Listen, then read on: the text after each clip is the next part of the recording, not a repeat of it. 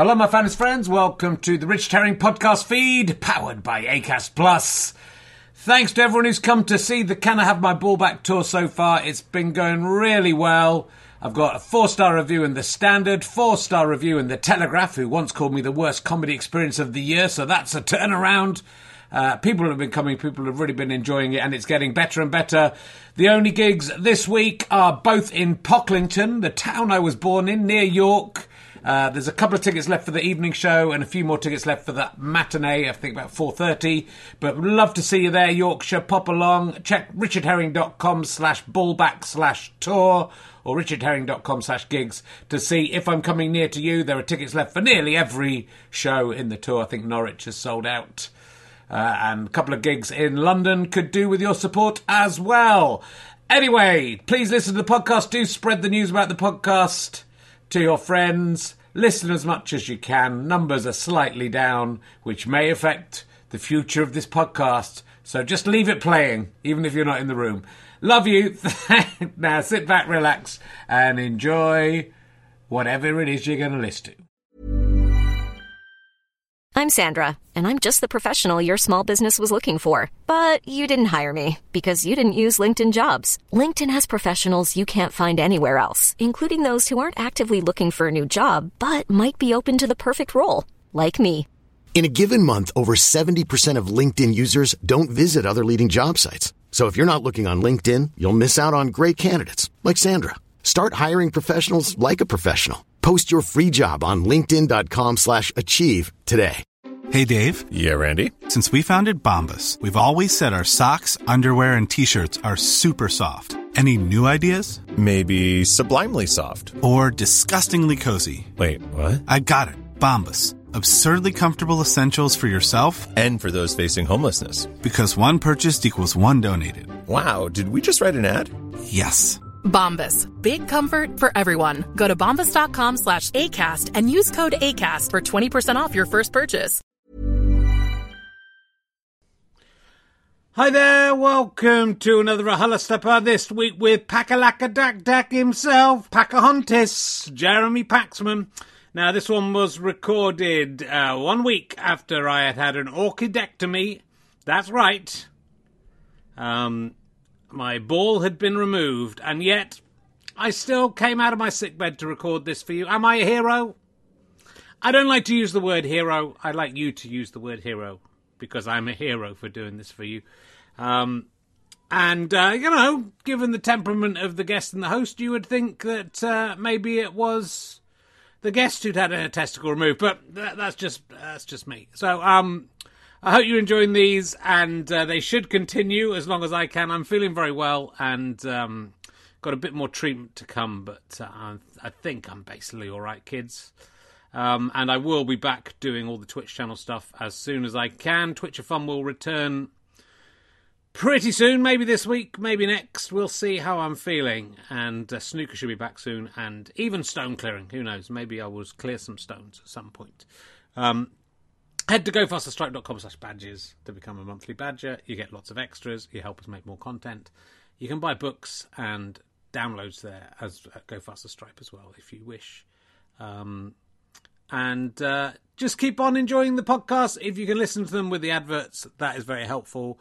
If you can just spread the word to your friends about this amazing interview with Grumpy Packalackalak Dak Dak Dak Dick. Uh, I love him. Jeremy Paxman. Sit back and relax, man, with Jeremy Paxman on Stapa. Sorry about the wavy background. There was nothing I could do. It's I'm living in a world of static. Please welcome a man. He's back from the dead. It's Richard Herring. Hello, welcome to another episode of Richard Herring's Left Side Testicle podcast. I was um, I was hanging out with the incredible staff at the Lister Hospital in Stevenage. I never knew I'd be so grateful to people who would semi-castrate me, but I really am. Uh, they call it RHLSTP. So, uh, yeah, I uh, as you may have gathered from last week's show, uh, I told a to- total stranger about my testicles uh, as the first thing I said to her. Um, I uh, I did have uh, a ball removed last Wednesday. It's a week. I've been a week of being a a monoball, a uniball. I'm trying to get sponsorship from Uniball. Don't know if they'll go with that. Um, I've had a week in bed. Um, I've had no children, ch- no childcare, no schooling. Been watching TV, playing video games, having all my food brought to me for a week. It's the best holiday I've had in six years. It's absolutely worth a testicle. Uh, that that week, I'm telling you, I'm considering just taking the other one off so I can make this a fortnight. Uh, we will see. Um, I, um, uh, I mean, that will, there'll be more about this as we go on. I'm not going to talk about it too much tonight, uh, but uh, I got uh, there. You go. That's that's a nice graphic of that. I uh, got uh, some jock straps delivered this week because I need support for my uh, testicles, and uh, they arrived. Uh, there was three of them. They were the wrong size, but it was all right. They made they made them extra extra large, and it, I needed that. Even with even with a, th- a third of my genitalia gone, I still needed that. Uh, but they gave me some free gifts, which included a pair of ankle socks and some Despicable Me stickers that I hadn't asked for. Were just in the box. I don't know whether that's just a service the jockstrap people do. That's my bum there, by the way, in the picture. That is me. It's a picture of No, it's how not. I look. so that's a good mercy question coming up. What's the uh, what's the weirdest thing that uh, you've been sent by accident or that you didn't ask for? Um, and uh, uh, my my favorite thing my daughter's done this week is uh, she. Uh, oh no, there's that's some balls, more balls, balls. That's balls. Let's see if I got it. Oh no, I haven't got the picture. Um, I'll do this one. Amazon uh, have uh, got into trouble because their new logo apparently looks too much like a Hitler moustache. Because Hitler famously had a blue moustache, which with all kind of you can see from the picture next to Hitler there, it's exactly the same as the blue and with all bumpy stuff uh, at the bottom. Um, so they've changed that. I mean, I think I because people complained that it reminded them Hitler, uh, and it's now a sort of pl- a sticker coming off a box. But that reminds me of Dr. Harold Shipman uh, putting a plaster on someone and taking off and then smiling while he's doing it. So Amazon are going to have to change. It's nothing like Hitler. Terrible people. Uh, and yeah, my daughter um, has started calling the Incredible Hulk, but she calls it the Credible Hulk, which I quite like. Uh, and I think uh, that I'd prefer to watch that. Uh, just a believable Hulk. It's sort of Lou Ferrigno, not green. Uh, if he, he can't jump off the top of a roof because he'll break his legs, I, I think it's a good idea. So we'll see how that goes on. Uh, we're about to find out whether my interviewing power came from my right testicle. Uh, hopefully, it didn't. Uh, I don't want to laugh too much today because that if I sneeze or laugh, that's it still hurts down here. They, they go in through the abdomen, by the way, so it's it's not as bad as you might think.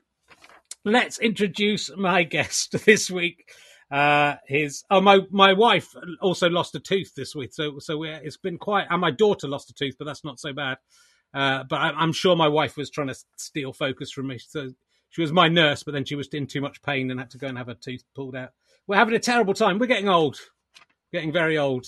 At least I hope we will. Anyway, my guest this week uh, is probably best known for being the fishing editor of Esquire magazine and appearing as himself in The Gay Daleks. That is why we're here. It is it's Pakalakadak Dak himself. It's Jeremy Paxman, ladies and gentlemen. There he is. He's, he's not quite in frame. Which way am I? That way, that way, that one. Hello, how are you doing? I'm very, very well, thank you very much. I've just worked out where the camera is, roughly. Good. as long as you stay there, you look like a giant. Hey, We've had a lot of fun setting this one up. Uh, I'm predicting things will go wrong, uh, but in the technical, I should have terms- thought so. What I wanted to know uh, is: Do you is there a ball fairy that comes along if you lose your ball and you get a you get a shilling or something? I asked the exact, exact same question last week, and I didn't. I didn't get to keep it because they have to take it away and find out what's wrong with it. I was very keen. I'm on Taskmaster, which is a Channel Four show. I don't know if you're aware of, and you have to bring in Oh yeah, I watch prizes. it quite religiously, actually. Yeah, well, I was. I won the spoiler alert. I won the series I was in, so I'm going to do Champion of Champions if I'm well enough, and uh, that would be a good prize, wouldn't it? To the first round prize if you brought in your your own testicle, I'd give my right bollock to to win Taskmaster. I, I was. I tried to come up. I wanted to do like a joke, like just as I was going under anaesthetic, but it didn't seem appropriate. I was going to say something. I'd give my right bollock not to have to go through this or something like that, but it just never quite felt. Yeah, yeah. Never felt just as well you didn't use it. It'll be in the sh- in the inevitable show and book and the the beauty and podcast one pod podcast. I've got the, the problem is the doctor told me all this stuff and uh, my mind's already racing. Going, oh great, I can do this, I can do that. You know, I've, as a comedian, you're just always looking out for uh, for what comes next. Um, do you remember being in the Gay Daleks, Jeremy? Do you remember your appearance in Gay Daleks? Uh, I don't remember that, but I, I'm Yeah. willing to concede it happened. I think it was just a voice. Voice. You wouldn't be allowed to do that now these days, Jeremy. It's 2003. No, no, I- I'm- now. At least I don't expect people to believe that a, a male model's bum in a jockstrap is mine. Well, it was mine. I can show you again. I'm wearing I'm wearing a jockstrap now. I can show you the real. Thing. Maybe a jock. Yes, it'll be horrible. I don't think we want to see that. Thank you very much. You probably don't want to see it. Um, well, it's lovely to have you on. We Well, have met three nice times. you to ask me. No, well, it's lovely to have you. We've, we've met three times before. I was on. We were trying to work it out before. We were, I was on Newsnight, I think, discussing offence in comedy. That's usually what happens. I was on an election special uh, where you talked to us very briefly. It was Steve Punt, Rebecca Front, and me. And I, I did question why I'd been booked as part of that triumvirate. Whether they just thought we can't find someone with their name that rhymes, but we'll get the next best thing. Uh, but my first meeting with you, you won't remember, uh, was in 1995 uh, in a lift in BBC TV Centre, and I, I before we were on TV, just going in for one of our first meetings, and I stood next to you and I touched your briefcase with my hand, and you didn't even see me. So there you go. So I'm, our be- 4th I'm beginning to think this is not an advised appearance. well, I was going to say about you that you don't suffer fools gladly, so the next hour is going to be Yeah, quite interesting. get on with it, you dolt. You can't be rude to me. You're the. I'm not your. I'm the interviewer. You've got to be. We'll we'll get into we'll get into some stuff. It'll be fine. Um, I've been listening to your uh, audio book this week. I've got through the whole thing, twelve hours. You reading your own audio book, which is of your autobiography, that one, Oh yes, which is from a few years ago. But uh, very, I very much enjoyed it. I'm very glad you read it yourself.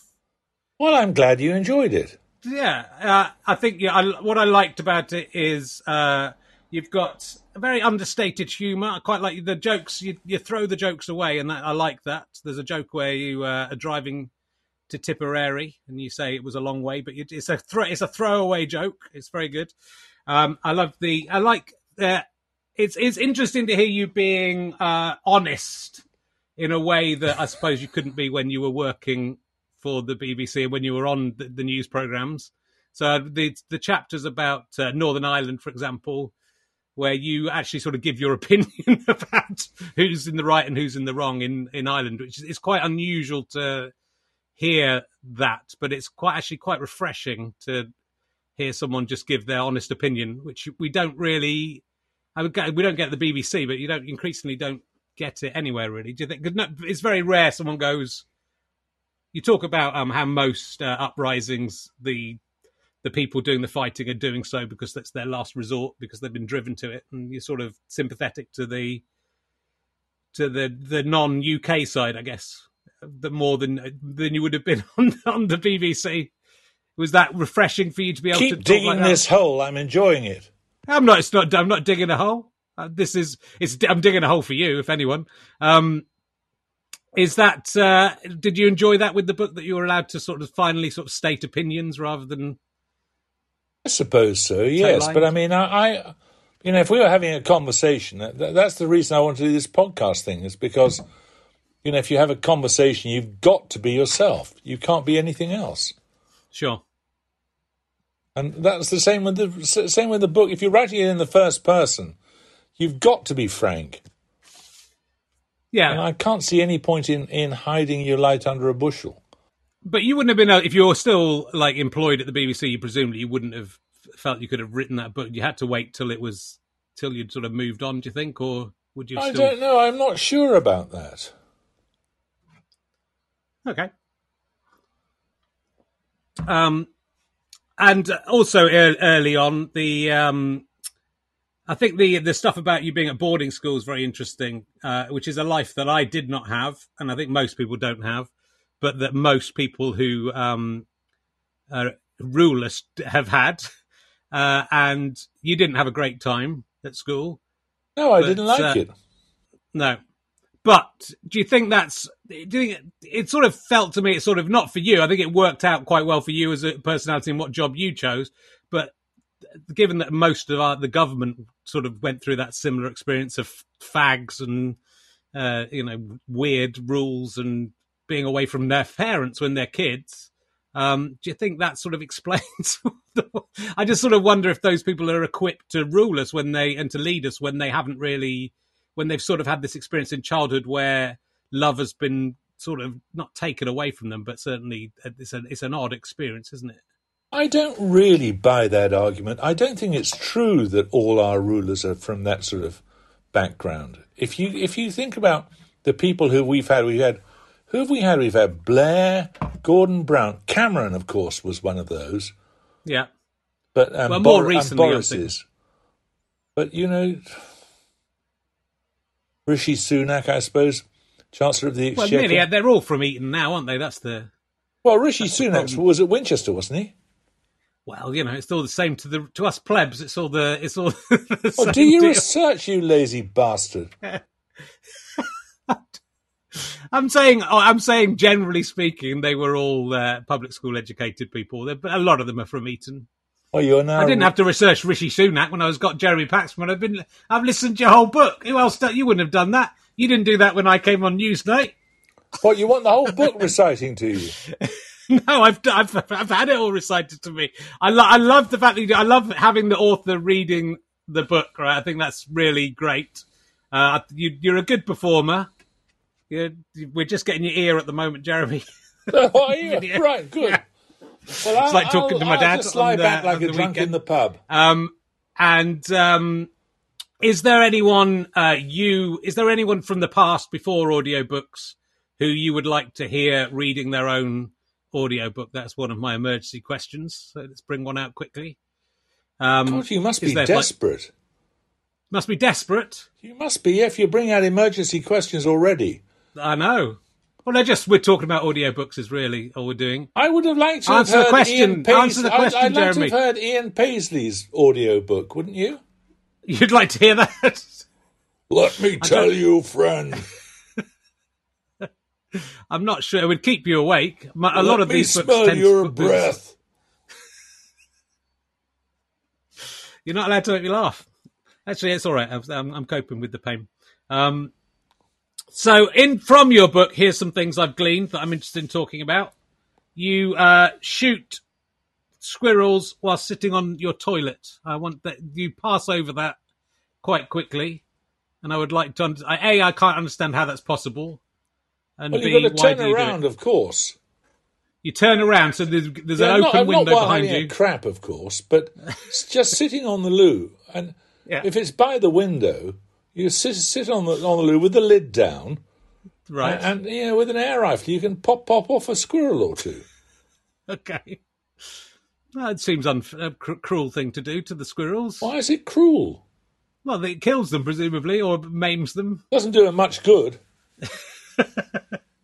Are they annoying you, the squirrels, to, for you to do that? They are it they just annoying didn't- me. Yes, Yeah. they're always getting on the bird feeder. I I mean I love songbirds, and I can't stand the fact that squirrels are always driving them off, and that they kill all sorts of things. They kill trees, for example. Entire trees are killed by squirrels. They're a menace. Okay. So you see yourself as sort of the judge and executioner of the for their for their squirrel crimes. I think so. Yes. They poo on my car. That's what they do to me. So I'm happy for you to take them out. I have to say, if you want to come round to mine and shoot them out the attic, you can do. That's very good. Okay, fine. Have you got a loo I can sit on? I forgot a car. I'm not sure there's one with a good view of where the squirrels are, but we'll find something. For you. I'm, I live in the countryside now. We'll find something for you to shoot. It'll be fine. Um, and um, uh, let me ask you a question about uh, the book now. Uh, well, there's loads of like again the John Gielgud story. I thought was very interesting. So as a as a reporter, you interviewed John Gielgud. Uh, There's a lot of things you sort of slightly skirt over, and I would like to know more about. John Gielgud, you interviewed him at a theatre. Do you remember this story? And you, I do. uh, yes, yes. It was at the Old Vic. yeah. And uh, he arrived, and he was in his nineties or whatever. His It was very old. It was towards the end of his life, Yeah, and um, he or he is still he's he's dead, isn't he? I, I think he's dead. I think yeah, he's dead. Yeah. Um, and he arrived, and and he was. He- I helped him up onto the stage, and we got onto the stage, and he said, um, "God, what's happened here?" Hello, You've gone off. There's a J. It's all right. We can carry it as long as the audio works. It does. Really. Oh, I see. Very good. Well, I, I've got a message from Vodafone that I have to give them some money. God, it's annoying. Um, I can still hear you, so let's carry good. on. Okay, all uh, right, fine. We'll carry on. No, I I helped him up onto the stage, and when we got onto the stage, he said, "I wonder if there's a lavatory nearby." And uh, I then suddenly thought, "Christ, I've just helped him up onto the stage. There's going to be no loo." And then I thought there must be one in one of the dressing rooms. So we went into the dressing room, and he said, um, "I wonder if you could assist me." And um, I got the very strong impression I wasn't the first man to have held his cock.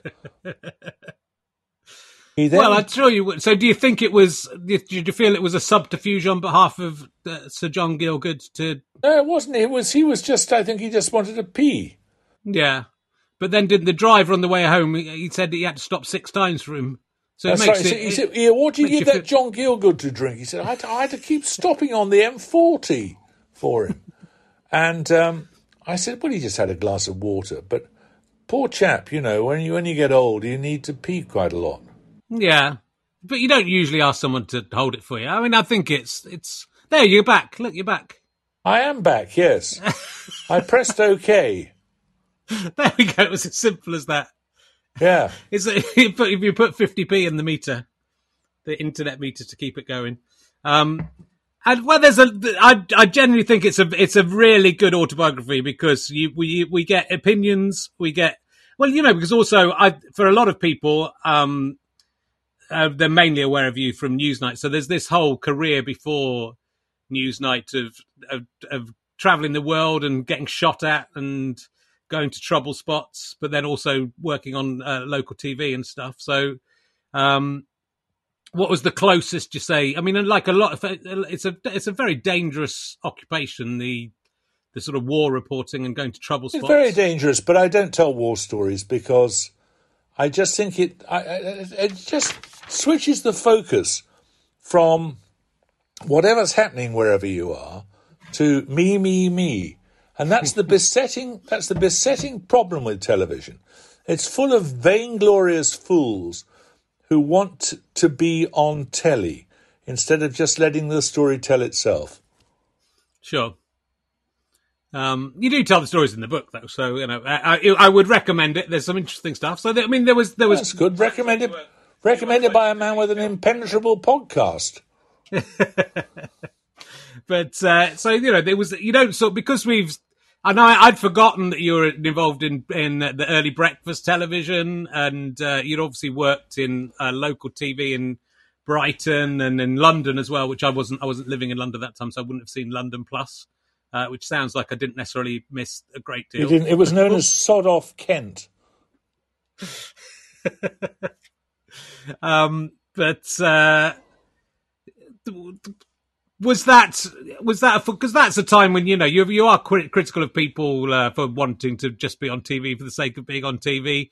But some of those early jobs are not. Uh, I mean, some of them were very journalistically sound, obviously, and then something like working on the breakfast TV is a bit more of a celebrity job, isn't it, than a than a news job, maybe. Well, it was it was job. less that in those days, but Right. um, yeah, I can see that. Yeah.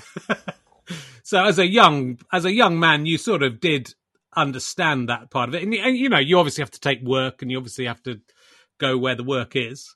Yeah, uh, and you've got to learn that. You've got to learn the job, haven't you, Richard? you do. That's what I'm trying to do. Yeah. Um, you've got to keep going, and if you do it long enough, eventually you'll get better at it.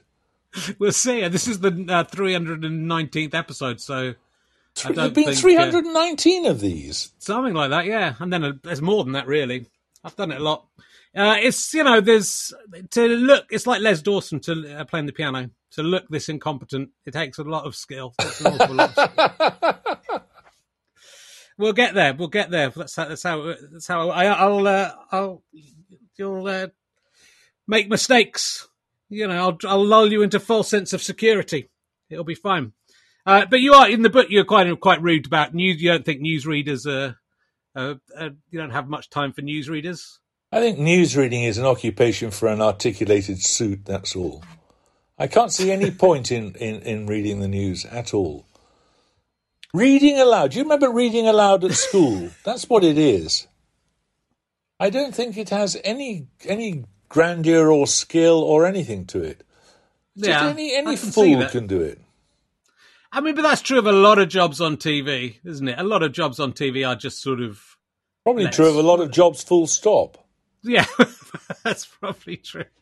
So it's, but it is. I mean, I'm fascinated by that. The way that sort of fame, uh, you know, you become famous for certain things. I mean, I sort of think, you know, actors are sort of now the new nobility almost, and you sort of think when when you think what an actor does as a job, it's it's fine, but it's not the most important job in the world, and yet they're treated as like you It's know, completely unimportant. Yeah, Reading somebody else's lines. I mean, it's you know what what what an evanescently pointless thing to do. it you know it's entertaining, but I, what I don't understand is why those people then become you know get into the position where they can. Uh, I mean, some of them do become royalty, uh, and then can treat people uh, badly, possibly. But um, uh, and I was I was very I, I, I like the honesty about the BBC because you clearly sort of love the BBC as well as having a, a Jeremy Paxman uh, style copyright style disdain for a lot of it. But I, I um, think you I think you have to decide: would the world be a better place if the BBC didn't exist? And I come down on the side of saying no, the world would not be a better place if the BBC didn't exist. But it is an immensely frustrating organisation. It's full of it's full of you know boring people doing dull jobs and tr- and pretending they're important, whereas its true mission is just to make interesting programs. Sure. But it's it's sort of I mean because it's been going for such a long time, and I think again you were there, so you've been there since the eighties, maybe a little bit earlier. I've been there since And so, but- 1922 or whenever it was.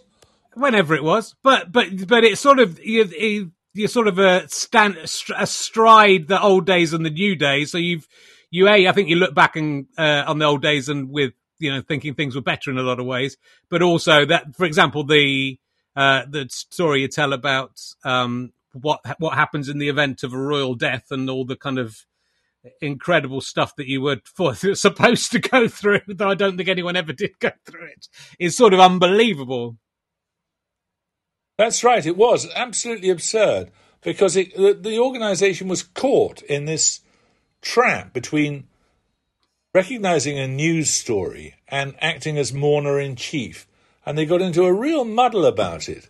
So, you know, there were all these instructions issued about how you had to have a black tie and a grey suit and a white shirt, and these were all kept in a cupboard upstairs, and when the when the news came in that a member of the royal family had died, you were to continue acting perfectly normally, discussing the common agricultural policy or some rubbish, uh, and then to race quickly out of the studio, run down the corridor, press the button for the seventh floor, get in the lift, get out of the seventh floor, run down the corridor, get into the uh, wardrobe, take out your jacket and tie and shirt, put them on, run back to the studio, and then say it is with deep regret the BBC announces the death of Her Majesty Queen Elizabeth, the Queen Mother.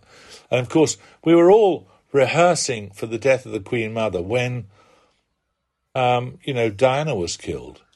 Sure. And that was, and then that was all caught on the hop. And Peter Sissons got a terrible amount of flack for announcing it while wearing a burgundy tie, Right. which was I just mean, ridiculous. A, why wasn't the wardrobe night next door to the studio? Why did they put the wardrobe so far away? Well, because Um, because they, these decisions are not made by people who actually make programs. But you, you can't. The idea of having to, ch- you know, to change to deliver a person a piece of news is really important, and the BBC wanting to be the first to get in there, but then deliberately sort of scuppering them. So that would have taken surely ten or fifteen minutes for that to, to, to if you'd done. Did anyone ever did do it? about, It did, did- did probably take about ten minutes. Well, I lost my white shirt unfortunately because Robin Cook came in for a discussion about the European Union, and um, we had we had quite a distinguished cast. There were about a dozen people there, uh, including the Prime Minister of Latvia, the Foreign Minister of Slovakia, and various others. I've no idea who these people are. and nor did we have any idea of what their national flags were. So the the Prime Minister of Slovakia or Foreign Minister of Slovakia or whatever he was, sit down, sat down and said, "Why am I sitting under the flag of Slovenia?" And he said, "Sorry, it's purely symbolic." And Robin Cook came in and sat down. He was the he was the Labour Foreign Affairs, maybe he was Foreign Secretary at the time. I can't remember. Um, and uh, he sat down, and the bloke who was putting the microphone on him knocked the cup of styrofoam cup of coffee he had all over his shirt. Robin Cook went absolutely bonkers and said, I can't go on air wearing this coffee stained shirt. And so I said, Well, you can have mine. So I gave him mine. Uh, which and I wore the uh, actually I think I gave him the the the, Di, the Diana suit or the Queen Mother suit, and I never got it back from him terrible thing. Uh, you're the same. You're not this. You. Um, I mean, I, I don't know how big Robin Cook was, but you're a bigger man than Robin Cook, aren't you? You must have been. I am, but that's that's good. If it had been too small for him, that would have been a problem, wouldn't it? Well, I don't know. It's just like him being swamped, sitting like a. I was sort of. Uh, it's because of the spitting image puppet, I guess. I imagine him being like a little tiny gnome sitting in your giant's, in your Gandalf costume. yeah. It's like you um, in your pants. Yeah. Well, you you could you, you, you I could be sitting in my pants. We could all be sitting in our pants. That's the that's the beauty of. Uh, I am sitting in my pants. Good. I'm glad to hear it. Um, and then I didn't know this. Uh, there's a lot of stories I didn't know about you. Let's talk as we're talking about pants. Let's talk about pants. I did remember this when it, when it, when I got to it, but I'd forgotten about it. That you became a sort of uh, a crusader for men's underwear, and uh, and and affected the shares of M&S by criticising M&S underwear as being as falling apart too easily. Yeah, was, this was very unfair. I mean, I've I've got a solution to this. That all underwear should be sold with a sell by or best before date on it. Do you know how old your pants are that you're wearing now? I don't. Well, I, it's interesting because the same thing happened to me, but then I wonder if it's partly to do with my. I, I all the pants I have. Paul, I get Paul Smith pants, which is a terrible uh, expensive way to get your pants. And they all started going through in the exact same spot. And like for about two weeks, I just had to throw away pants after pants. They all started splitting at the same bit. But now I'm wondering if it was to do with my heavy ball that I've just had taken out was was rubbing against them, and that might explain it. But uh, yeah, they, I, there are certainly pants there that uh, uh, I've definitely got pants in my drawer that are, are older than my marriage, which is uh, nine years. Yeah, that's very bad. Yeah. And if you ask anyone how old are the pants you're wearing today, they can never tell you. And the thing is that, Let like everything, they, they wear out. Yes. And if so that was what out, the, uh, having brought M&S to its knees, that's I, what you realised it wasn't really their fault. I, I, don't think it was their fault, really. No. I mean, any kind. If you wear they, Calvin Klein, Paul Smith, anything, they all go in the end. Yeah, it's true, but uh, you know, you made a big fuss about it. I didn't you make a big fuss to... about it. I sent a private note to Stuart Rose saying I've always been a fan of Marks and Sparks, and some twat published this. Right. Well, is it what pants do you wear? Do you wear M&S now, or have you moved moved on from M&S? Sometimes I wear M&S ones. I might be wearing M&S ones today, in fact. Right. I've certainly forgiven them. Okay. It was very, very unfair that the way they were held up to public ridicule. but then they took they took you out for lunch and sort of got their revenge by making you they did touch a, touch there was, man's pants. It was very funny. It was Stuart Rose invited me to lunch, and we there, there was a knock on the door, and through it came this man, this Dutch male model uh, who said, uh, or rather, Stuart Rose said to him, Hello, Remco. Now, those pants you're wearing, are they are they self-supporting? And they were self-supporting. And then the key thing is apparently in men's pants, it's do they have access? Access means do they have a hole in the front for you to pee, for, for you to have a pee? Yeah. Uh, and some of these th- thongy sorts of things he wore did not have access. But it was very embarrassing because he kept saying things like he was he was having a really good time. Stuart Rose, who was the boss of M&S at the time, he said, um, "Do feel free to feel them." Now I don't know about you, but I've never felt another man's pants while he's wearing them. But a John Gill could you have? Uh, uh, no, not exactly. No. I have. I don't think I, I have. No, but you know, it sounds like he was a good-looking young gentleman, so I'd have had a little feel. Would you? Yeah, definitely. it you know, sort of crosses a it- it's been- boundary. I mean, if it were fine. Bettany Hughes, as I heard on your podcast, in her suspenders, I'd think differently about it. Let's not get onto that. Um, Why on earth not? I, I, I used to, I used to not understand the no access pants. Same were on pants, Jeremy. But now I do. I thought how because I, you know, you have to pull them, pull them down like a child does. But I now my, I now I have that. Now I have all my pants. Uh, have you have to pull them down to be, to go to the toilet? Might be what might be why my testicles have gone uh, awry. you there had to not be put enough your air- pants down to go to the loo. You have to put well if there's no hole, you have to just pull down the front to go to. Like do you remember when you were at school and you were Yeah, five yeah, years old? yeah. Do you remember how you could wee all the way up the wall, Jeremy? Can you remember how high you could wee when you were five? Oh, happy days, eh?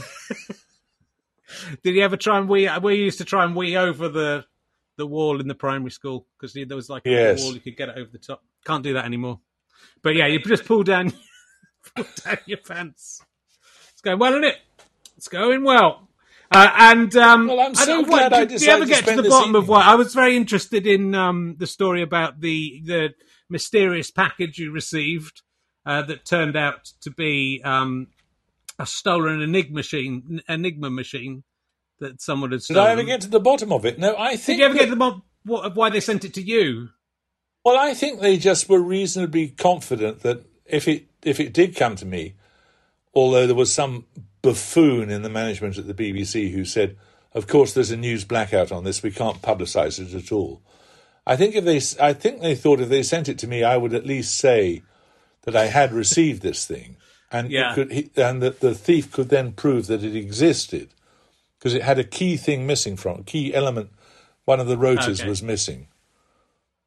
And uh, so I think that's what it was. I'm not Right. sure. Because I'd have kept it. If that, so you you're quite honourable in in in throughout. Well, it wasn't mine to keep. Someone has stolen it. Yeah, but they they don't. No one would know you had it. It had been lying in the office for two weeks already. You hadn't even opened the the package, so That is worked. true. Um, and so you could have got to, you could you the Dalai Lama gave you a toffee. It wouldn't you were trying to turn that down because you were too principled to take a toffee. Yeah, and I did. Dalai I turned down a case of whiskey once from the Arab League. Wow. Yeah, I mean that was that was pretty tempting, I can tell you. but I, I mean, when they sent me Shergar, for example, didn't have begin to smell after a bit. could have your own little museum of all these people. It's it's a it's an odd thing to, to receive. It's uh, the Receiver of stolen machine. goods. Yes. Yeah, but uh, okay. I'm going to ask you. I'm going to go to some emergency questions. People are very excited about the emergency questions. I'm going to ask you, and uh, so I'm going to have to do a few, and we'll see how they go, and then we'll go back to your uh, podcast. And you, with, it, time's flying by. Um, if would you rather, Jeremy Paxman? It's an important question. Would you rather have a hand made out of ham or an armpit that dispenses sun cream? A hand made out of ham, or It's a, a simple question, Mr. Paxman. Would you rather have a hand made out of ham or an armpit that dispenses sun cream? Answer the question. I'd rather have a uh, an armpit that dispenses sun cream. Okay, good. Thank you for answering the question. Where do you get Um, these have- bloody stupid things from? Well, as you say in your book, it's sometimes it's good to disarm people with uh, a question they haven't been asked before and then find out where it goes. But I thought it'd be funny. I, if you I've refused to honestly never that. been asked that. Yeah, that's what. I, that's that's you know, and then we get some new stories. Have you ever seen a ghost, Jeremy Paxman? I don't. I don't believe in ghosts, but I think No. I'm, I think I felt one once when I was staying in a house in Ireland, and I felt this very cold presence when I walked down the stairs in the middle of the night. I felt this very cold presence brush past me, and I thought that must have been a ghost. Or you know some wind. Or a bit of wind, yeah.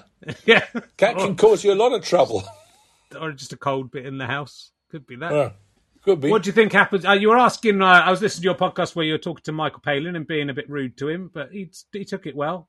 Um, I wasn't and you asked to him. You were saying, "When are you going to stop? You're too old to go around the world." You were saying to him. You, was you were being very cheeky to him. It was with love, but uh, uh, you were saying you weren't not going to be going around the world when you're 96. He might do. He's a good. He's a good man. Um, He's a good man. you I like asked him about what. Yeah, he is a good man. What's your Um, point? We can agree on that. Well, you were asking him about what he thought happened when he died. What do you think? What do you think happens when you die, Jeremy? Have you got any any thoughts about what's coming next? I, I don't It's know. I wish. I, it would be very interesting to know if there was something coming next. But um, I think when I die, my body will rot. I think that's all. That I mean, I'm I'm with Bertrand Russell on that. Yeah, I, well, I agree. I think like having it's interesting going under anaesthetic and the way you just sort of turn off, and then you get turned back on again, don't you, with the anaesthetic? But basically, you're sort of gone, and it's you're just gone.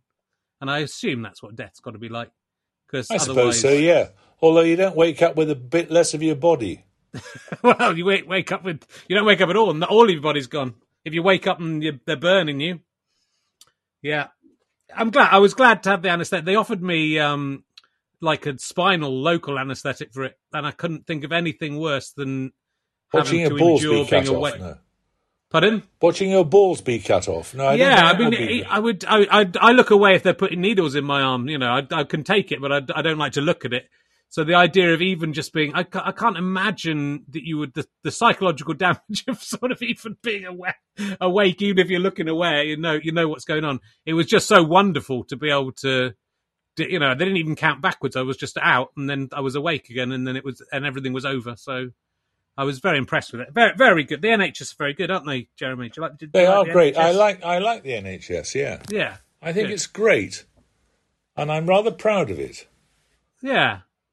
Well, they've done. You know, uh, that's you were saying you'd had an accident, and they and they saw you very quickly recently before we got into the uh, podcast, and you know, just with everything that's going on at the moment, for them to be, you know, they were so cheer. Nearly everyone, I'd say, ninety five percent of people, just so cheerful, and and and professionally cheerful. They're wonderful. yeah, so it was it was very good. There's never been a faster or easier way to start your weight loss journey than with PlushCare.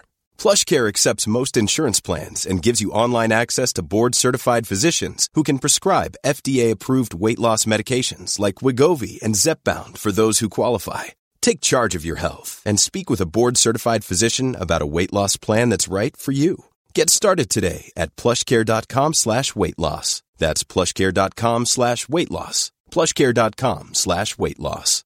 One size fits all seems like a good idea for clothes until you try them on. Same goes for healthcare. That's why United Healthcare offers flexible, budget friendly coverage for medical, vision, dental, and more. Learn more at uh1.com.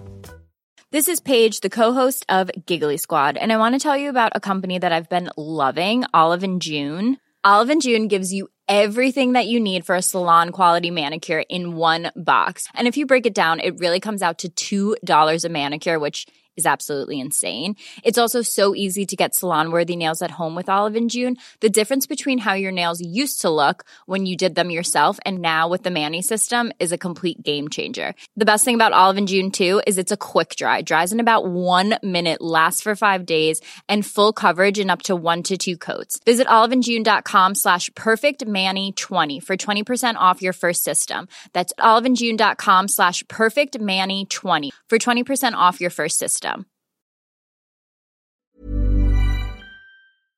But um, right, well, let's talk about the podcast. So th- th- it's been going for a little while, and it was so obviously conceived pre-lockdown, but you've managed to keep it going through lockdown because the idea is uh, that you go to a, a pub and chat with someone you want to chat to, rather than someone that has been put in front Yeah, of you. Yeah, I on- just was sick of having to interview people about politics night after night after night.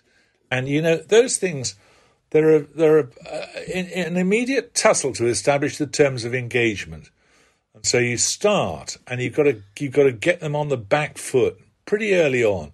Sometimes you can do that by attacking them from the left when they're expecting an attack from the right. Sometimes humour can help.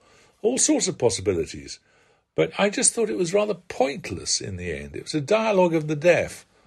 And so I just thought it would be nice to talk to people who you really wanted to meet, who had things to say, and to do it over a pint too would be jolly nice too. And then, so we got about three, I think, three of these conversations over a pint under our belt, and then we had to carry on doing it remotely uh, over this ridiculous thing that you've got here. well, given you're doing it remotely, you don't seem to have mastered the technology at all, which is is is good to see. So congratulations on that. And it, but I found it. You know, I I like what I love about my podcast is it's in front of an audience usually, and it's live, and you're with the person. But I have found doing them online interesting in a different way. Have you have you found it still works as a? I don't find it at all interesting. I find it really frustrating. what is your like- what is what is your point? I well, I think there's different things about it. I like your podcast because the intro is just loads of you saying, "Oh, this has gone wrong. What's going on? I can't, I can't remember what's happening here. What's it's it's turned off." Uh, so that's good fun. But I know I think there's a there's there's a sort of intimacy to an online conversation as well. I've I've found them. You know, this has been like my for me. This has been like my little social uh, social life. Is on a Wednesday. I'll talk to somebody for an hour, and You then I'll go back to looking after my kids. You are a really sad man, Richard I Herring. am. so this is your social life. Yeah, but I don't, I don't, I'm not that bothered about going out anymore. I've got two young kids, and it's, you know, I'd rather just sleep if I can get the chance.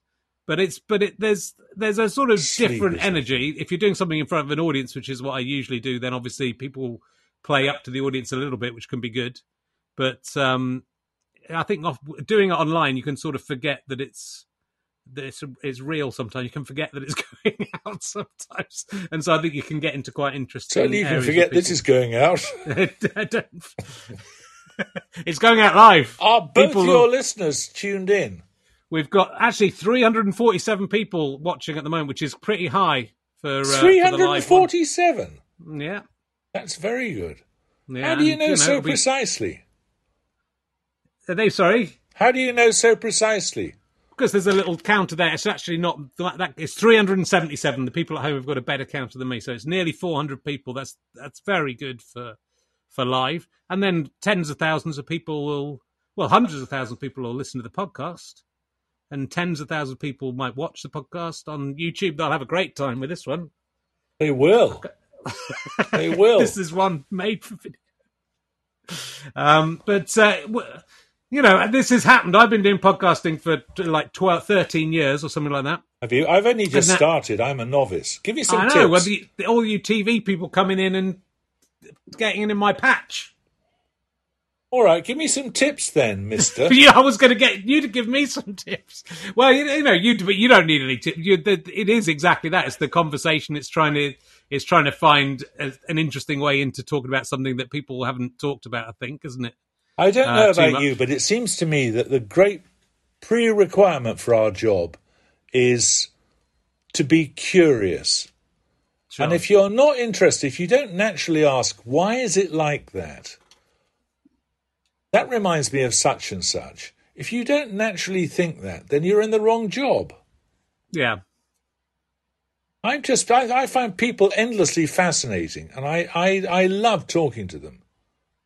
Well, it's nice as well. And this is what I like about well, a the podcast. As I think you've discussed, you you know you're in control of it. You're deci- but also you're deciding who the guests are, and booking the guests can be a pain in the ass. And I appreciate the good work bookers can do, but also you're getting people that you actually want rather than someone saying, oh, you know, uh, that you're interested in. And pretty much everybody I've ever had on is someone that I've am at least the, I want to talk to them because I'm interested in this or or or that. But um, yeah, so you know that that element of it, the element where obviously you're not getting paid a million pounds a year to present this podcast, presumably, Jeremy is uh, No, I'm not, as getting good. paid anything. No, Just do it out of interest, don't you? yeah.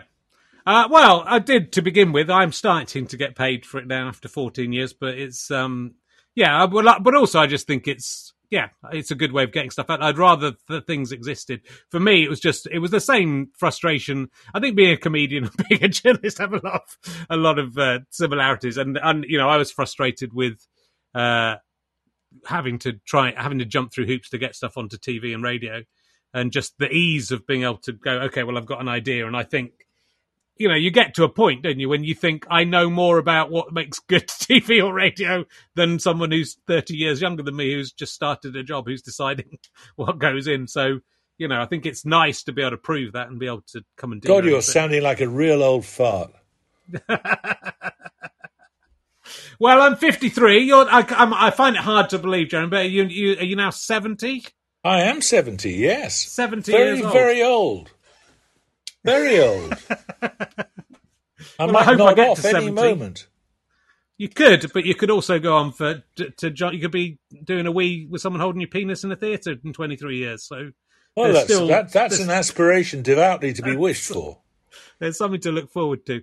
But um, yeah, it's uh, well, you know, but it's I think it's it's I, I like getting. old. I want to get old. Um, this this uh, recent emergence has- made me think about not getting old, and then suddenly you go, oh, you know, I was quite looking forward to getting old, so I hope that happens. I'm confident. You know what I think is great about getting older? go on, what? You don't have to give a monkeys. You don't have to care what people think about you. You don't have to worry about being, you know, polite. You just have to be yourself.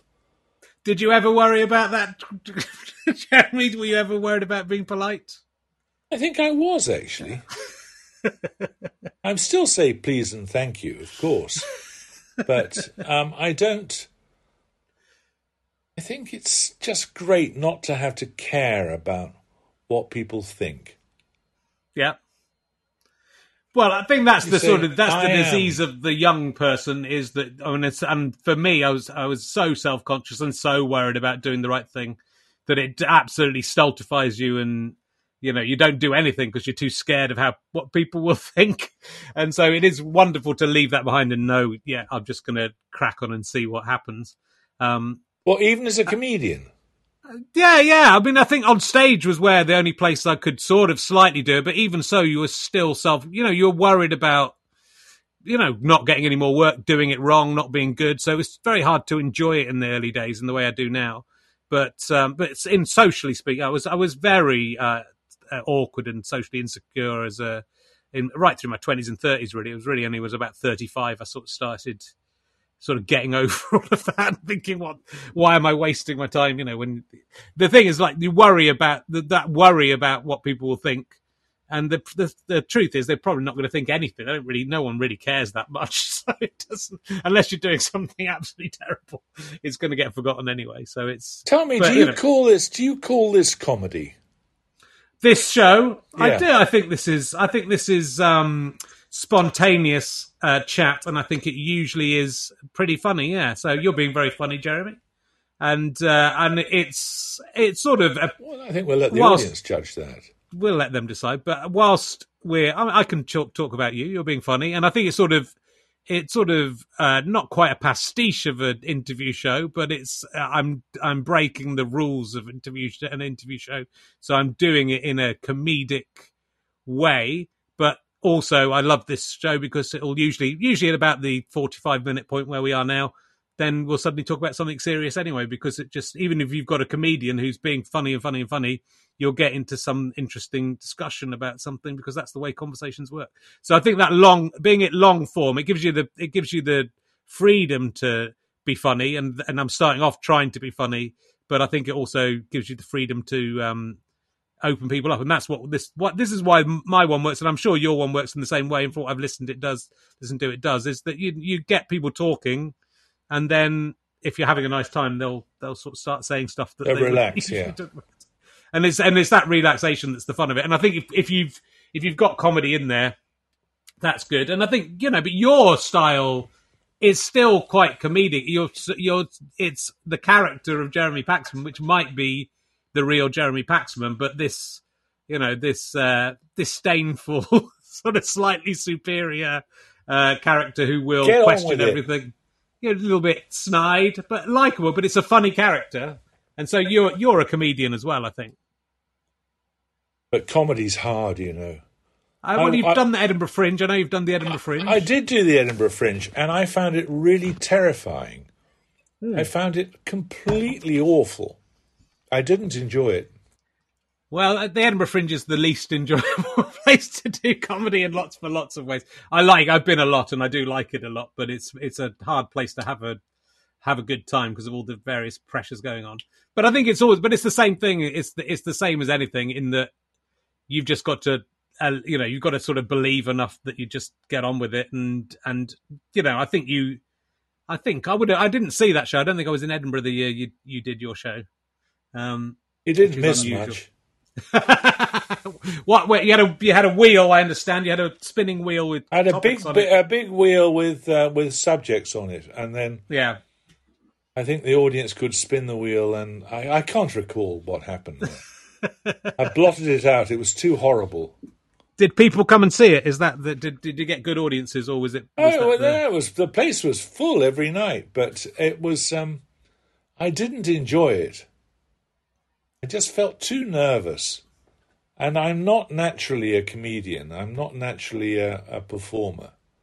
I see. I think you are, but I think it's under it's understanding what your clown is. I think in terms of, and I Yeah. guess you know you're a, as a comedian, you're a sort of straight comedian, but you're the sort of the straight man. But there's it's that you know it's the it's the wink beneath it. You're winking at it, aren't you? When you're when you're doing an interview, you'd sort of. What's interesting, I think, and again from your book, what's interesting is that as a journalist, you sort of know you've got a good idea of what's going on behind the scenes and what the what the politician usually is not telling you. You know why they're not telling you it, and you know what the truth is, and you know they're not going to tell you. And so that's a sort of little comedy dance of of you trying to wheedle something that- out of yeah, Michael that- Howard that- or whoever. That is one way of looking at it, but um, I found I just found it completely terrifying. Yeah, it is, but it, you know, it's an it's an unusual thing to want to, but so is any sort form of being in public and talking in public. But yeah, it is. Don't you find? re- I mean, what what happens to your sphincter when you walk on stage? it's fine now. I went I, when I was young, when I did uh, student revues, I'd go to I'd have to go to the toilet about four times, like before each show. Um, but now it's um, I, I can walk on. If you just said, I mean, even now we, we haven't been on stage for two years. If you just said you're on stage now, go on, I would just be able to do it. But it's it's um, you know, but it's it's you've got to really want to do it, and you've got to go through some horrible experiences in order to get there. So any comedian, uh, and some of them claim not to, but I think they're just deluding themselves. You'll have I had so many bad gigs early on. I can't see Sorry? it's worth it. What's the sati- the satisfaction is hearing people laugh, isn't it? Oh, it's great! It's fantastic to making people laugh. It's it, well, it's a pow- it's a powerful feeling, and that's why a lot of comedians turn crazy and get too arrogant. I think because when you've got a re- you you're in control of a room full of people, and when you get it really right, you've got them uh, in pain with laughter, and you know you've got something funnier coming up, and so that that sort of power. I mean, I just, I mean, it's, I feel, my wife says this about me as, you know, and, and I think I, I like on stage, I'm like a different person and I feel like I'm like, I'm properly alive on stage, which I am off stage as well, but it's, I'm, a, I'm not at all like it off stage. And so if I don't perform for a bit, I'm, I become a bit of a nightmare, though I've been a bit better in the last year or two. But also, I just, there's something, something turns on that, um, that just really, really enjoys that experience for some reason. Not always. Sometimes it's when it's bad, it's horrible. Yeah, when it goes wrong, it's a, it's an awful thing. But I love the, I love the risk of it, and that's increasing. That's why I like this doing podcasts because they're, I, you know, I do, I do, I'll make sure I've done the research, but you don't often. None of the research ends up being in the show, uh, but then you're creating something out of nothing. But also, it can go. You know, I, the stuff I've been doing online over the lockdown, a lot of it's kind of quite high concept and weird and is a risk. But then almost without an audience, as we are now, we don't know what the audience are thinking about this, and that's quite liberating as well because you just go, okay, Poor let's, buggers. you know, well, you just crack on with it. So I'm doing a ventriloquist show, and the first time I did it, which was improv- an improvised ventriloquist show, and I've never learned how to do ventriloquism. And um, I, the first time I did it, there was a couple of moments you think, oh god, this is just weird. But like people like it and I like it and it's getting better all the time and you're finding you're discovering stuff. And I think that that's the best way of writing is to do it on stage and that and discovering a, a comic discovering something funny on stage that you didn't know was coming is is the best I think. It's it's just that's that's a, a incredible yeah. but that but that's the same as surely you know you're you're prepped for an interview with a politician or whoever and then something will occur to you or you know something falls into your lap or or someone doesn't answer in the way you expect them to do and then you've got to improvise around that. So you're you're doing all the same job we're doing the same job and the same thing. We It's are, just and, and I find one of the most frustrating things is listening or watching an interview when the interviewer just goes on to recite the next question on their notepad, sure. Uh, and you and very often they've already been answered. That that that question's already been answered, and I just found myself screaming at the radio or the television.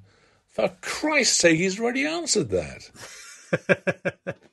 but it's it's listening You've got to listen and be thinking about it's it's a complicated thing right so it's it's it you've It's not got that to complicated.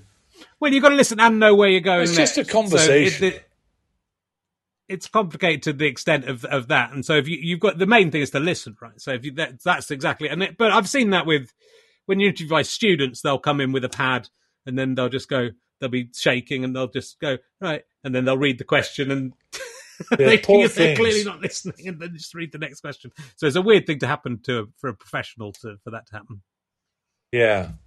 Poor thing. Anyway. Yeah, go on. Give me an Let's do it. emergency question. I'll give you an emergency question just to prove how that works. Um, I'm going to ask you a new one. What this is a new one. What is the most unusual uh, free slash mistaken item you've been sent in an online delivery? I got some Despicable Me stickers with uh, some jock straps. Have you ever had anything delivered incorrectly? I've never had any jock straps delivered to me or Despicable Me stickers. I'm afraid. Have you ever had anything else wrong though? That you ordered something and something else turned up? Well, there was a little gift. I mean, you've had an Enigma machine. I suppose that's quite I an suppose unusual. that, yeah, that's quite an unusual one. I can't think. I, no, I was just thinking actually about the ridiculous emails you get. There was one I just received about a man who chopped his penis off because he was told he had to, too many lustful thoughts, and he thought he was going to enact the biblical injunction to cut cut off whatever offends you. Right. Um, and you know, I get lots lots of that sort of rubbish all the time, but I can't. Terrible this uh, shortage of next of kin in West Africa, isn't it? I mean, it's just awful. All these people with no known relatives. I think we should set up a farm and send people out there to act as their next of kin. Yeah. Well, you know, it's worth worth signing up for you. There's a lot of money in it, apparently. Um, do you get you get quite a lot of saucy messages as well, or certainly in the book you mentioned a couple of you sort of skirt over a little bit, but there's that I? sort of sex symbol version of uh, of you that uh, my wife didn't see it. I said he's a very sexy man. My wife said uh, she didn't see it, and I said, "Well, you're wrong. He's very sexy." I But no can't idea have my, what my wife's not about. interested, is what I'm saying. That's a stay away, matey. Did did you did, did you find that happening a lot with the with with the guests a little bit? You talk about a baroness who tells you she's not wearing any knickers and gives you uh, hotel details. But were- Yes. were, you were you sort of hit on a lot in the in the news? Not very studio? often, unfortunately. I mean, you know, do you want to be hit on by John Selwyn Gummer or someone? At the moment, you know, I've got to take it where I can get it. That's just because you got one ball. It'll I've it'll got- be all right. Don't worry. Okay. No, I, only John Selwyn Gummer will have me now. I've only got I haven't got a complete set of genitalia. That's what that he's he's fine about that. What about you went for lunch with Lady Di and it turned out to be just you and Lady Di? Was that was that a romantic overture from Lady Di? I don't think it was. I think she was just a bit lonely. I think she she just used to invite people for lunch because she didn't see people. It's rather like us in lockdown, you know. Yeah, yeah. And did you? You said it was you didn't really have much in common with her, but that so you literally got invited to lunch. It was just you and her, and you had to sit there eating Yeah, yeah. quails or something. Well, I can't remember what it was we ate. I suppose I should remember that, but I do remember there were two, a couple of very gay butlers who lifted up, uh, went in for synchronized uh, lid lifting on these two plates that we had. But I don't remember what we ate. What was beneath the lid? Is that is that, do you, you don't seem to be particularly excited by celebrity, and but but you Certainly not.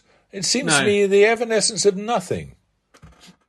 I mean, who was it? Was it Frost who said a celebrity is someone who's famous for being famous? yeah maybe yeah. But so but so you've met a lot of people who are you know are very accomplished and I've met a lot of people, yes, yeah. I have. and you get to mix in those circles and you get in you sort of get to it feels like you you want to maintain this outsider uh image which is correct i think but you still get to go inside and step inside the citadel and see all these people and dine with them and That's true. whiskey, That's right. I've been very, very fortunate in that respect. Yeah. Very fortunate. And I don't suppose that it would um, automatically happen if I hadn't had the sort of career I've had. But, yeah you know, it's pointless to take it seriously. and you seem to have a lot you seem in the book you seem kinder to boris johnson than to tony blair for example you seem to although you have some good things to say about tony blair you do you do say at one point that he's you, you compare him to who do you compare him to um you mentioned some people who've, who've been disgraced. It might be Jonathan, oh, Jeffrey Archer and Tony Blair get discredited. You called Tony Blair discredited, uh, which is quite a I think, harsh. he, I think he is a bit discredited, isn't he? I mean, that war in Iraq was a disgrace. yeah, We were we were led up the garden path on that. It was really shocking. And if you're inclined to believe people who say that they should be believed, then it's perfectly reasonable, I think, to say, I'm very sorry, you've let me down. sure. It was an interesting decision because he he seemed so um, everything he did. He seemed so concerned about what the public would think about him until that point, and then he didn't seem to care about that one thing, and that made me think that either he knew something we didn't know, or there was he was being, you know, there was That's something. what he, I uh, right, he-. He had all that power, and, and he had all that that momentum behind him, and he could have sort of done anything. And he was a bit cautious, I think, he, in the beginning. And then the Iraq War was not cautious and not popular. No, it wasn't. It wasn't. Uh, and I, I suppose one should admire him for that, for flying in the face of public opinion. But uh, I don't. I'm afraid to say that I think that it was uh, he should have listened to people. but Boris Johnson, you may have given his first TV job as well, so, as well as being. You you think he's quite a, a good company at least. Oh, he's amusing company. He's amusing company, but I, I did give him his first TV job. He was the, he was I think the Daily Telegraph's person in Brussels, and I just said to the then editor of Newsnight, "Let's get this bloke in Brussels on."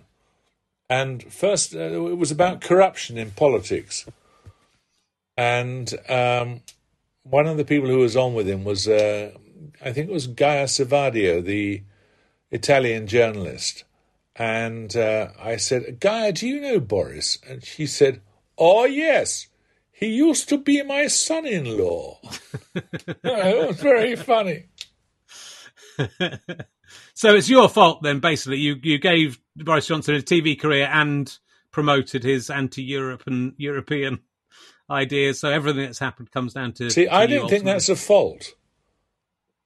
See, I don't think having anti-European, anti-European Union ideas, which is not the same as anti-European, of course.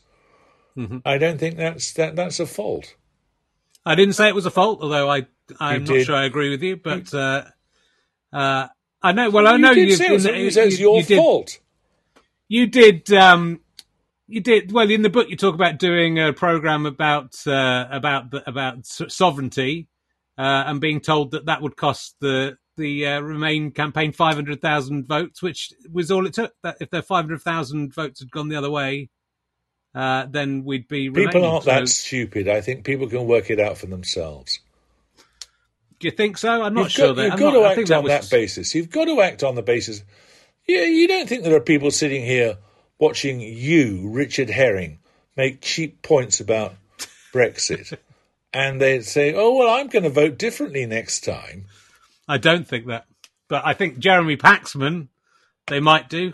Why? I also think it was too. I think it's too complicated an issue for for people who really think about stuff. I think it was. It shouldn't have been. We should never have been asked about it, whatever, Well, regardless of the truth. we're too stupid, of what's right are wrong. we? It came down to a very simple issue. And if you if you're saying we're too stupid as the people of this country to make a decision, then I say nuts to you, matey. I think it's too complicated an issue to go yes or no on. That's all. I just think it there was it was there was too much going on. I think your your analysis in the book of why of, why it happened and and why it went that way is is spot on. I think in that um, I think the the campaign was the Remain campaign wasn't wasn't good enough, and, and it was um, and, you know they didn't focus on the right things, and it was it was too difficult to sort of you know like you say. I think people were goaded into being made to feel stupid, and so they they went they they said fuck you. I don't think they were goaded into making making such a sort of apocalyptic decision. Well, a little bit. I mean, I think it was. It, I think the, that feeling of being treated uh, with disdain by a metropolitan elite. I think that. I think that. Uh, I think there was a feeling of there was there was a feeling of that, yes. And you know when we when we get down to it, aren't you and I part of that metropolitan elite? I wish I was, but I think you are. Yeah. I think you are. you sit there in your red t-shirt in your fake resuscitation room. if this was a real resuscitation room, then I think I'd be in be in the the elite. Yeah, I mean we are. You know, yes, absolutely. Uh, you know, both you and I, especially you, have very charmed, and lovely lives, and uh, yeah. But yeah, it's well, it's it's interesting stuff. But I'm going to blame you for. Uh, for Well, I'm going to blame you, Mister Oxford man. I worked my way. I didn't go to boarding school. I went to the Kings of Wessex School in Cheddar. Worked my way up, and and I, I was told that the the BBC guys won't employ people who went to Oxford now. So that so it's actually I can't get any of my stuff on t- on the BBC because they won't have they won't let anyone who went to Oxford, have, which is fair enough. Maybe that it's not very good. Have you thought It about might that? be, but that's not what I was told. I think it's fair enough. Bring in some different people. I've done enough. I've done enough rubbish. I think you have. Um, I'm going to let you go in a second. Uh, it's Good. been very lovely, very lovely to talk to you. Uh, we haven't even talked about University Challenge. Which, no, we uh, haven't. You're the longest serving quiz host of any program in the w- world or in the UK. I've no idea. I read that somewhere that this that which you've been doing that for a, a good long time though, right? It's, Twenty-five it's- years, long time. Is it? Yeah. My goodness. Um, because I remember. Well, it's interesting that you wouldn't, you weren't going to do it because they didn't ask. That you thought they hadn't asked Bamber Gascoigne, and then you bumped into Bamber Gascoigne. who said he didn't want to do it, so that's why you ended up doing it. That's right. Yes, Chance meeting with Bamber in a, in the, the British Library. That's right. You've got a good memory. Yeah. Thank you. Yeah, Um, uh, he, that's exactly right. They they approached me and said, "Would you like to do it?" And I and I said, "Well, you should really ask Bamber. It's his show." And then there was a lot of crap about how the zeitgeist had changed, and I said, "Well, I still think you should give it to him." And I bumped into him in the reading room in the British Library or British Museum, as then was, and um, said, "Look, you know, Granada are thinking of bringing back University Challenge. You should get in there." And he said, "Oh yes, they asked me about that months ago." what absolute crap about Zeitgeist? he asked me about that about months ago, but I, I don't want to do it. It's too much like hard work. Well, there you go. So, and are you finding it hard work, or are you, are you just still enjoy, it? I enjoy it? it. I enjoy it. I Yeah. like students. You know, I, I, I, I, you must remember what it was like to be a student. I do. I feel like I still am, but time's passed by quickly. It, uh, it does pass very, very fast. It does. Uh, and that's a real old person's observation, of course, that, that time passes quickly. But um, I like students. I like the fact that they that that they're enthusiastic. I, I'm amazed by what they know. I'm amazed by what they don't know sometimes. But I know Well, it's I still very hard. I mean, I think you say in the book it's harder than people say it's easier than it used to be, but you're but you're It's claiming much it's harder. harder. than it used to be. It's much harder than it used to be. But they're very hard. I I like. I've been asked. I did, I couldn't do it in the end. I was asked to come on the you know the what- the one you have where you have people come back and uh, do Yeah, the ones. The ones whose vanity is greater than their common sense. I think it's too hard. I wasn't like falling over myself. I've done Mastermind and I've done uh, different things, but I think University Challenge is so hard. But the questions are easier on that uh, on that Yeah. celeb special. Yeah, they'd have to be because no one would answer any questions. They're very. That's right. It's very yeah. Specialized knowledge. Well, it's great. So that's is that going to carry on forever? You're going to be. I don't know. It's of- going to carry on forever, but it's going to carry on for a little while yet. And the podcast and is what else is? Is there anything else on the horizon for you? Is there more books? Oh, I love writing books. Yes, although Yeah. I, I, say- I love that. I, I've actually lost four chapters of my latest book uh, today. I don't know where they Oh. are. They're somewhere in um, they're somewhere in cyberspace, I think. Oh no, that's a disaster when that happens. And it still happens, however much you back up, it still does have four chapters. That's quite impressive amount of stuff to lose. It is, and they're not even consequential chapters or sequential. They are consequential, but they're not sequential. But uh, Okay. they're um, you know, I, I there we are. That happens. Do you think you're going to find what's the what's the book about? Are you allowed to say, or is it? Uh, Oh yeah, yeah, yeah, yeah. I don't have any. I don't have any secrets. Um, it's about coal. It's about the history of coal Yes. mining in Britain. And then the one after that, I'm going to do is about the Civil War. Cool. Yeah. And what what has attracted you to coal? No one's no one's done it. It's an amazing story. Well, you you think uh, you know all these guys going down holes in the ground, risking their lives in order to bring something as common or garden as coal to the surface in order to keep us warm. Which amazing.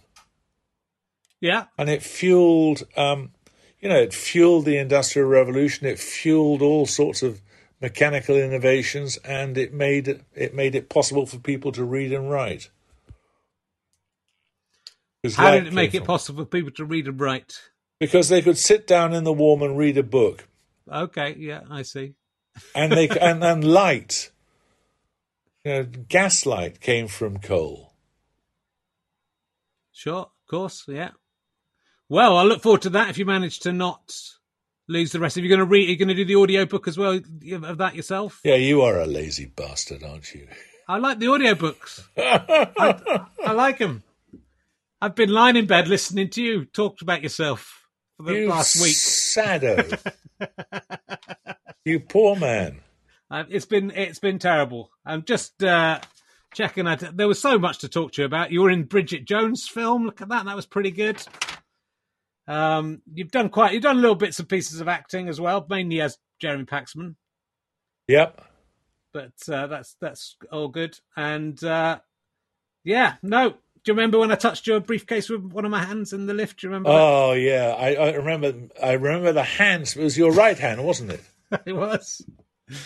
Who was the most impressive person when you first went to the BBC and got in a lift? Who was the person that was? You're my. I did. The reason I say that is because we did it in Fist of Fun, which was the first TV show I did. That was a joke I did about how impressed I was to see you in the lift. So that's why I'm doing that for the As a joke, fans home. I see. Well, not as a joke, it was true, but I was also impressed. So, but it was me going, "This is brilliant for Stu." I saw Jeremy Paxman in the lift. Um, who was who was your Jeremy Paxman when you first went to the BBC? Who did you see at the BBC and think, "Oh my goodness, I'm at the BBC and there is Jimmy Savile"? I once went to the loo with Peter Snow. In, and it was actually at ITN, Right. and he was standing next to me in the urinals, and I thought, God, this is fantastic. There you go. That's your. It's always with you. It always comes back to being in the toilet and pa- pants, toilets. yeah, very. yeah, yeah, yeah, yeah. It's all. I'm genitalia obsessed. You are. It all comes back. It's, it's it's pathetic. That's why. That's what boarding school does to a to a man. I guess. I suppose that's. Have you got anything else to say? Uh, look, Jeremy, it's been uh, absolutely lovely to have you on the podcast. I'm glad we managed to make it work mo- most of the time, and Yes. uh, the technically. I hope it goes uh, better for you next time. No, I'm sure. I'm. It was. It was. I don't think it could go better. This is one of the. This is. This is in the top ten. It's going to be fine. All Uh, we- 177 viewers will will join your view of that, I suppose. Well, we'll see, and then you know we'll know. We'll let you know. And do listen to Jeremy's podcast if you want to hear like short interviews with people in a pub. They're like thirty minutes long. It's a pretty good length for a podcast, not an hour and fifteen minutes like this one is. Um, Yeah, this is far too long. And the audiobook, the audiobook and the autobiography book are well worth your time as well. Yeah, there's a lot of great stuff in there. Uh, ladies and gentlemen, uh, we're back next week with Bride Reagan, I believe. Uh, but this week, give it up for the amazing Jeremy Paxman. Thank you very much. Goodbye.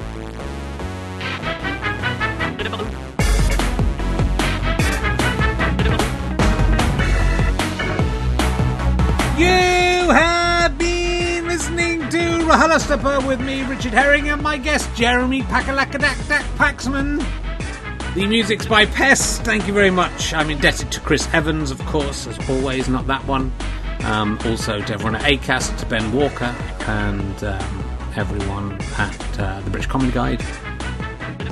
You know who you are, everyone at YouTube. Thanks, guys. You're doing a great job out there, letting us upload videos and stuff. Wow. Um, what else have I got to say? Uh, this is a Sky Potato Fuzzle Go GoFasterStripe.com production.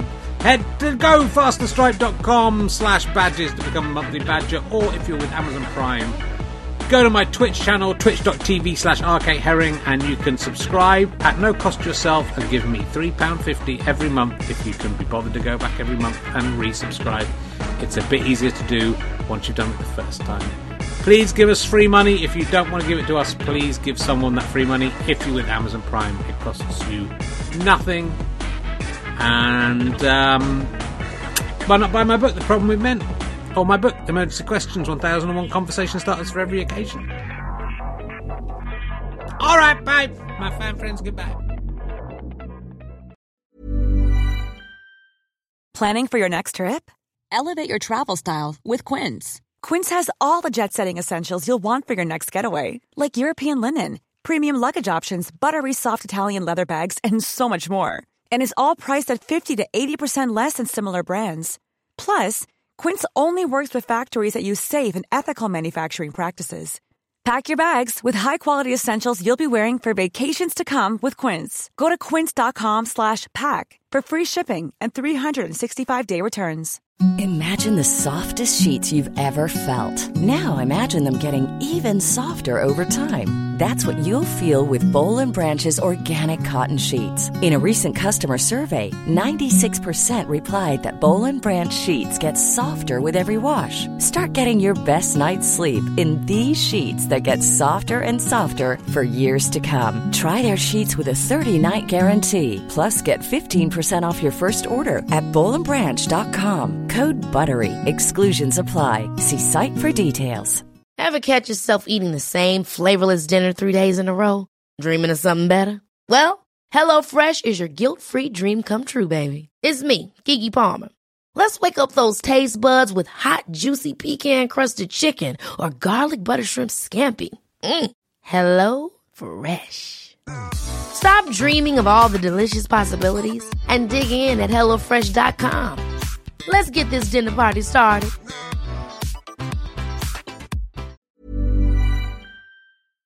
Thanks for listening. RichardHerring.com slash gigs. GoFasterStripe.com for all my books, downloads, all that sort of shizzle. Oh, yeah, I know all the cool words. And um, would love to see you on the on the Can I Have My Ball Back tour if you can make it. Bye.